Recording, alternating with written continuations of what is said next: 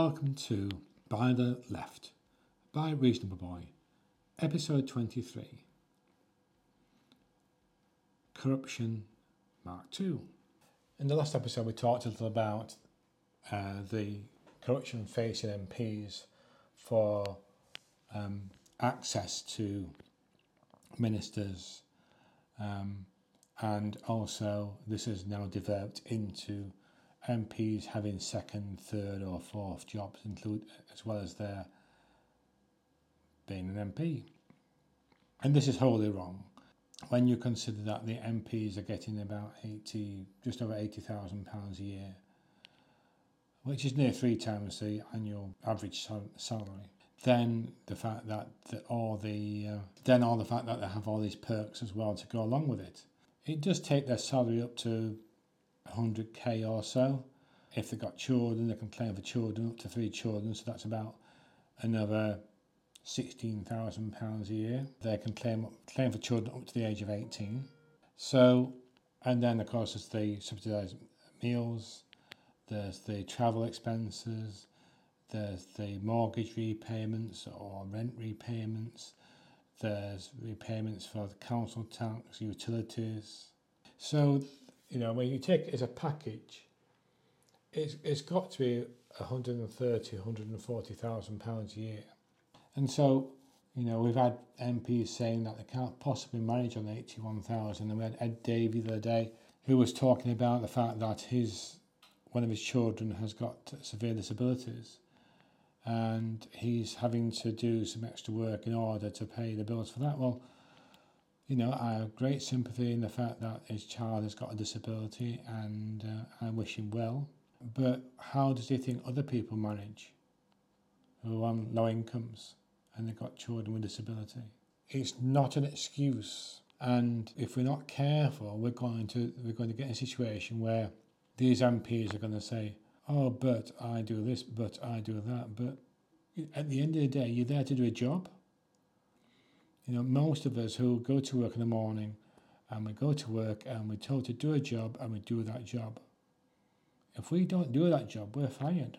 But when you see people such as Owen Paterson doing his work that he did, and there's quite a number of people like such as Geoffrey Cox, who's um, hardly been in the House of Commons at all, and um, and yet he's he's take, raking in hundreds of thousands of pounds for his legal practice. Now, if he wants to be a, a barrister, then that's fine. I've got no problem with that.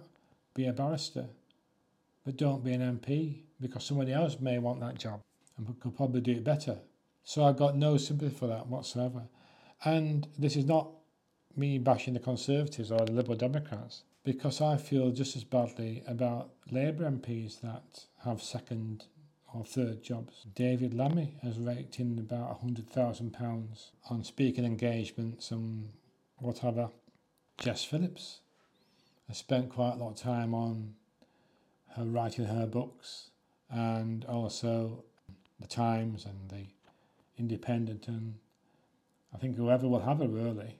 So, you know, this is not a yes. There's a, there's a large amount of MPs on the Conservative side who are taking this money, but we can't be hypocritical about this on the Labour benches and those of us who are members of the party or support the Labour Party. We have to call it out for what it is. And these people are not doing their jobs. They're doing more work in some circumstances for other people than their constituents. And speaking at a company engagement isn't helping your constituents, it's helping yourself. So we have to have some guidance and some guidelines, and I think it's well timed that um, the parliamentary authorities actually got together and said, right, we're paying you all this money, we we are subsidising your rent, we're subsidising your mortgage payments. If you do extra work, then we won't we won't subsidise your mortgage or rent payments. If you're doing, if you're raking in a hundred thousand pound a year or something, and you are, and then you actually then are putting in bills for rent and rates and or mortgage and rates and what have you, then they shouldn't be allowed to claim it. You know, if you do the work, then you don't claim the money. And I think uh, a, a lot of this is now that we've had MP3's crisis a few years ago. I think it's even more apparent now just how bad it really is. And when you consider the fact that they they've just taken away £20 a week from people on universal credit, and yet some of these jokers are getting 5,000, over £5,000 a month for a child, you know, and then, I mean, okay, some MPs aren't, don't have children, that's fair enough, but it sticks in the craw a little bit here that we see people in desperate straits who need that twenty pound a week made a huge difference to their to their lives. That these MPs have voted down that, and yet they can. And uh, some of them are saying they can't manage on eighty thousand pounds a year. I think it's about time we we we we we sorted this out for once and for all. And for those people who say we ought to pay MPs three times as much money, I'm sorry, but no, they're not worth it. We're paying them about 130, 140,000 pounds as it is when you include all the benefits.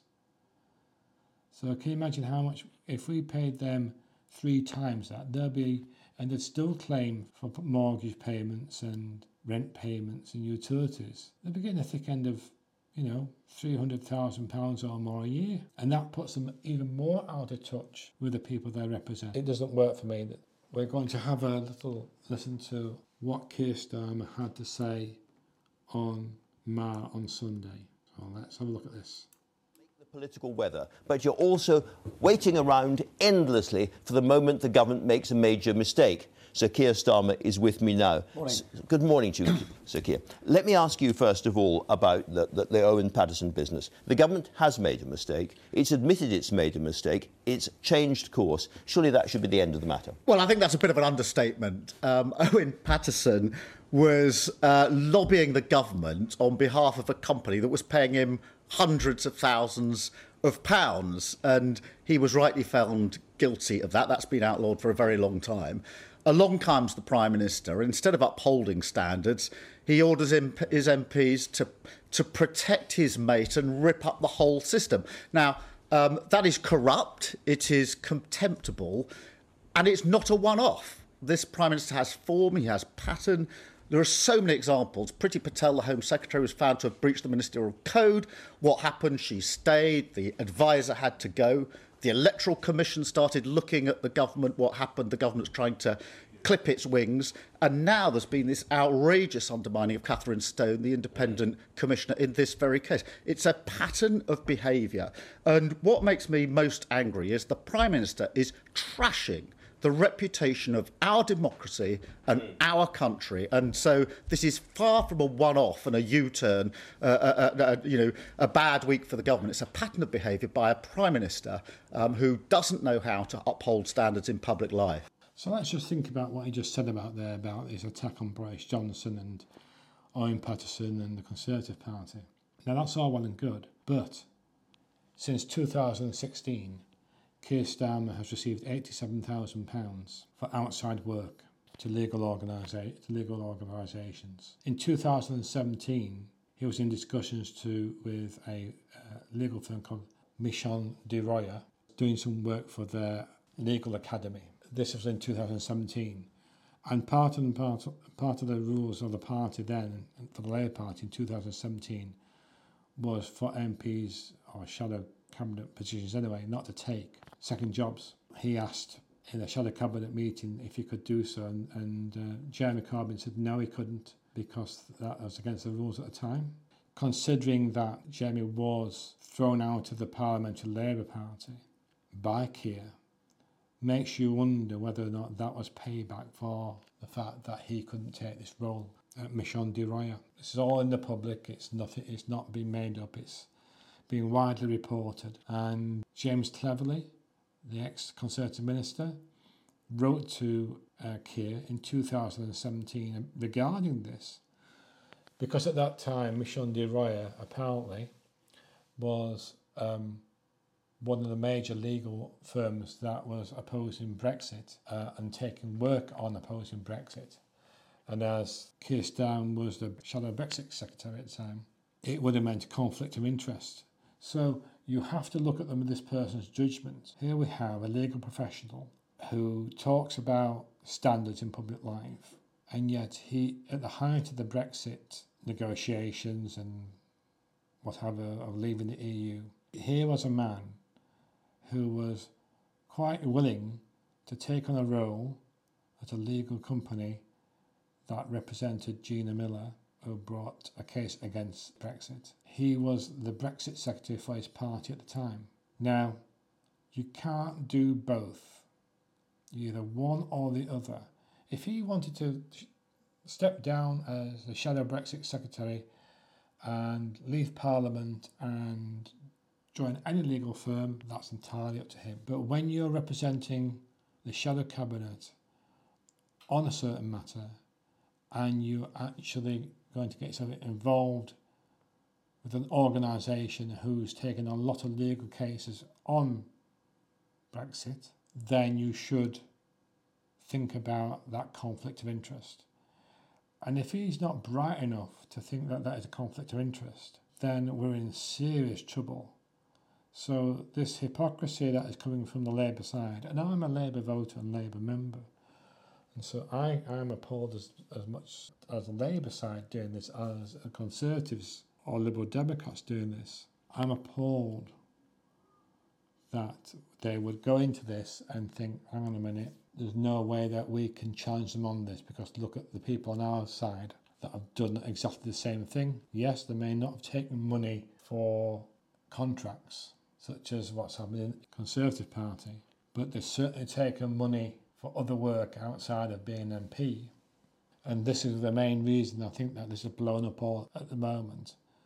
Because people just saying, hang on a minute, we're paying you all this money and you're just not doing the job. So why should we? We're struggling here, but you're not. You know, if you're getting hundred thousand pounds a year because you're helping the company, you know, step down as an MP and just work for the company. But you know why that, that's the case? Because obviously the company wants wants somebody on the inside that can get them decisions made in their favour. Well, you know, that's just wrong. on so many levels, that is wrong. By all means campaign for your company to if there's money going for research and development and you want and, and you want a slice of it then yes campaign for it and put yourself forward and put your case. The idea that you give somebody some money so that they can go into government and say i represent x and we think that they would they're, they're able to supply x to you so why not give them the contract? That's out and out corruption I do think that the Labour Party is on very sticky ground here. You know, Keir Starmer with legal, the amount of legal work that is done outside of, uh, of his role as an MP and, and later leader of the party.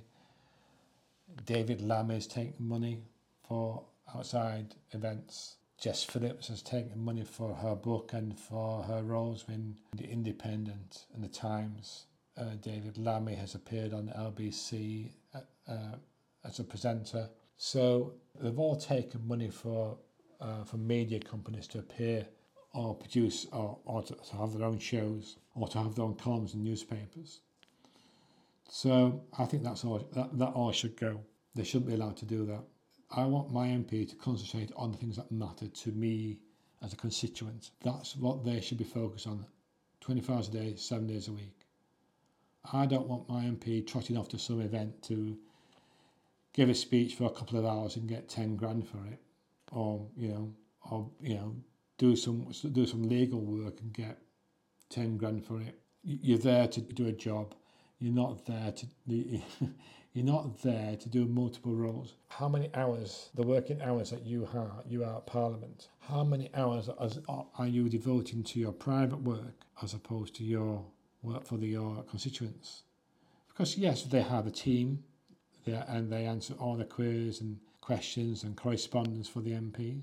So all there's none of that for them to do, and that leaves them free because then they're going to the select committees. But that's only oh yes, you have to read on what you do. We know that, but it's it's a couple of hours on a select committee. There's there's stuff to read that can be done over a period of days. So you could go into House of Parliament it's part of your job to be on the select committee, so I've got no point of them saying going to Parliament, sitting down in the office and reading through the material that need to they need to do for the select committee. That's part of the part of their job. Then they go into the, the the Commons and they vote. They really shouldn't have enough time in the day really to do these extra events. So at some point, somebody's making time by obviously not doing stuff. So you've got to think about that as a consequence of these actions by these MPs. And yes, some some will say, "Oh, I did it in the evening." Well, you know, Parliament is open to about ten thirty at night, so there are votes sometimes at that time at night. Are you actually representing your constituents? If you're in a hotel somewhere giving a speech, or you know presenting a, the awards for a company or organisation, or talking at an event, at an annual general meeting or something. So you have to ask yourself, who do MPs really work for? And that's it for today. Reasonable boy out.